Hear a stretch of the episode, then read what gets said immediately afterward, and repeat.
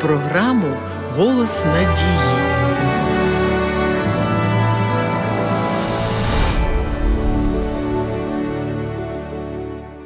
Останнім часом реклама настирливо закликає нас живи наповну. Можливо, навіть самі того не усвідомлюючи, рекламодавці торкнулися кількох важливих питань. Перше, так як ми живемо, цього недостатньо. Друге, потрібно щось змінювати. Третє, чи варто очікувати повноту життя там, де воно взагалі відсутнє?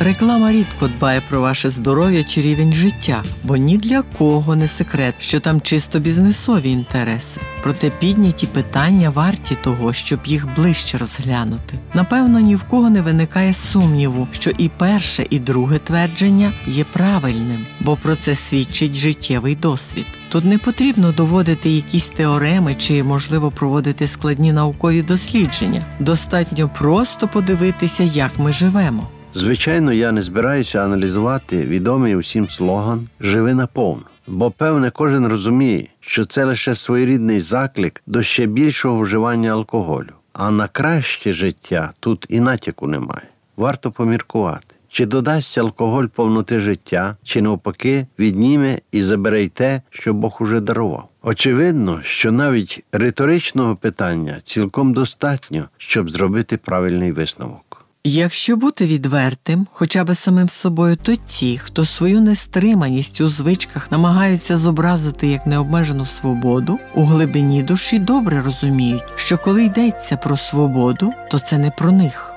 Вивіска живи наповну лише маскує те, чого там насправді немає. А розмови про свободу є ніщо інше, як слабкий психологічний захист. Треба ж якось мотивувати свій стиль життя. Але чим? Зрозуміло, що не чимось дешевим, малоцінним, нікчемним. Якщо вже й виставляти якийсь мотив пояснення, то певна річ, матеріальний компонент тут буде здаватися за слабким аргументом. А ось таке ідеологічне поняття, як свобода чи воля, залюбки обирають ті, хто не знаходить чим пояснити, хоча б самому собі, причину своїх слабкостей.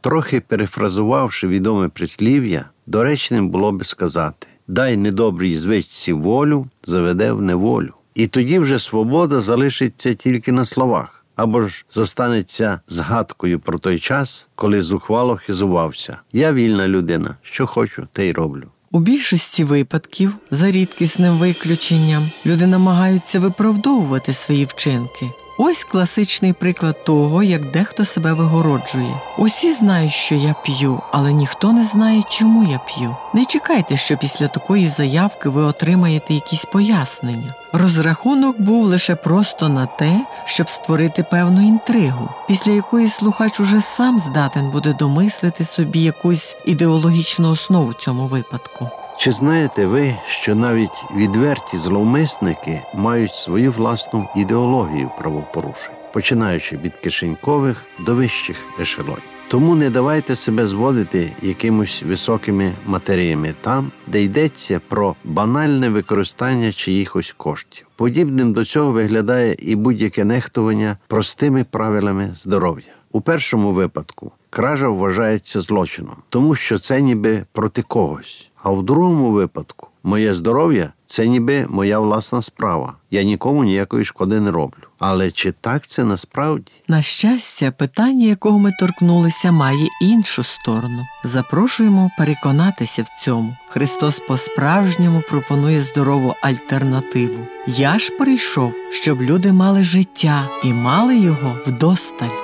Шановні слухачі, школа Біблії завжди має для вас добрі новини. Пишіть нам на адресу Київ 0471, абонентна скринька 36, Голос Надії. Або дзвоніть нам на безкоштовну гарячу лінію з будь-якого мобільного оператора за номером 0800 30 20 20. До наступної зустрічі!